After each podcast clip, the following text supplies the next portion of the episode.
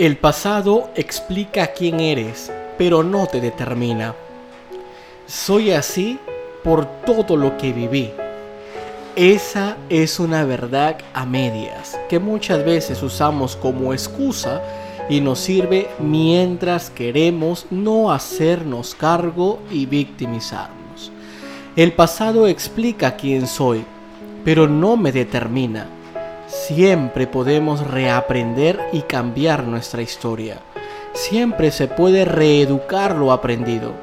Si tu situación de vida te causó daño, puedes trabajar hoy, en el aquí y el ahora, para romper esas conductas que allá en su tiempo te sirvieron, pero que hoy no funcionan más. Tal vez aprendiste a callar cuando eras niño porque tenías miedo, pero hoy puedes aprender a decir lo que piensas. Tal vez aprendiste a complacer a todo mundo por miedo al rechazo, pero hoy puedes aprender a escuchar tu propia voz y poner límites.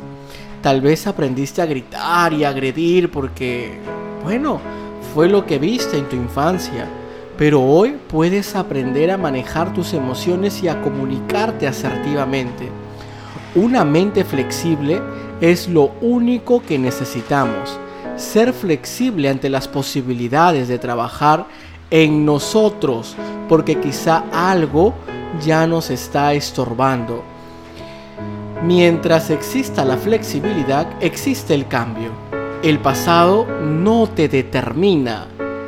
Eres así por lo que te pasó, pero puede ser diferente, si quieres, claro. Cada uno elige cómo ser. Solo es cuestión de que así tú lo decidas y dejes de justificarte. Fuiste así por tu historia, por la historia que se te dio y claro que tú no la pediste, pero hoy, hoy tú eres responsable de tu propia historia. Te toca elegir a ti cómo vivirla y cómo hacer que la vivan tus hijos. ¡Hey! Ya nos conocemos. Soy Alejandro Herrera. Gracias por haber participado de este nuevo audio. No olvides pasar la voz, compártelo si es que te gustó. Podemos ayudar a muchas personas. Y no olvides tampoco seguirme en mis redes. Búscame en Facebook como Amarme Más. Gracias, nos vemos en el próximo episodio. Bye bye.